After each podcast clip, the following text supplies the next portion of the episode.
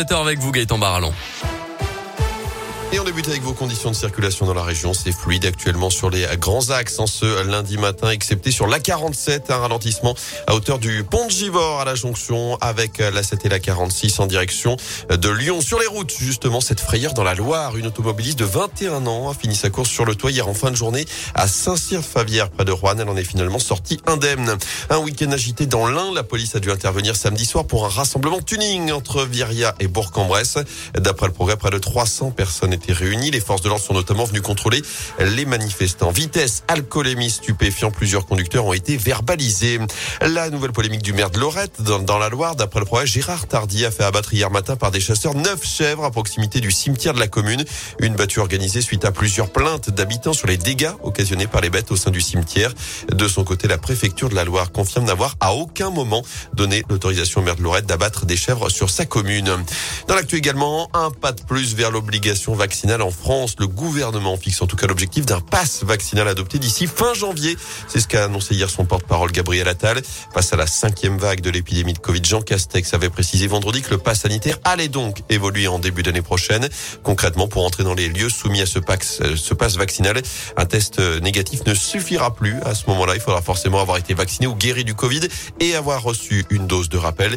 Notez qu'après ces annonces, 16 000 rendez-vous ont été pris samedi pour une première injection. Près de 5 millions de Français n'ont toujours pas été vaccinés pour l'instant.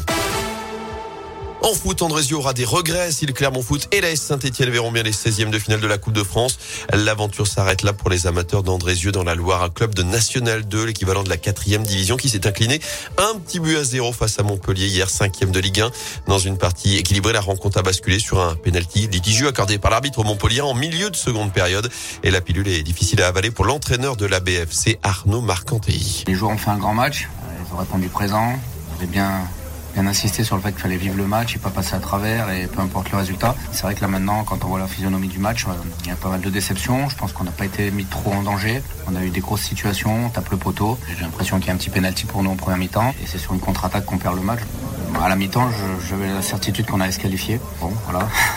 Jusqu'au bout, on y a cru et à la dernière minute, on a encore cette balle du un partout. Donc, euh, ouais, j'ai vraiment cru en l'espoir et déçu de ne pas l'avoir fait. Et à l'inverse, ça passe pour les Verts. Victoire à 0 à la Duchère pour la première Pascal Duprat. saint qui affronter les amateurs de Jura Sud en 16e de finale. Direction la Corse pour le Clermont Foot avec un déplacement à Bastia. Match qui aura lieu les 2 et 3 janvier.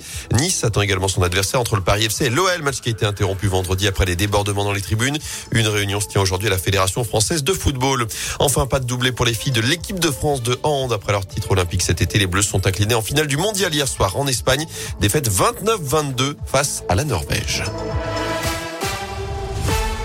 Merci beaucoup.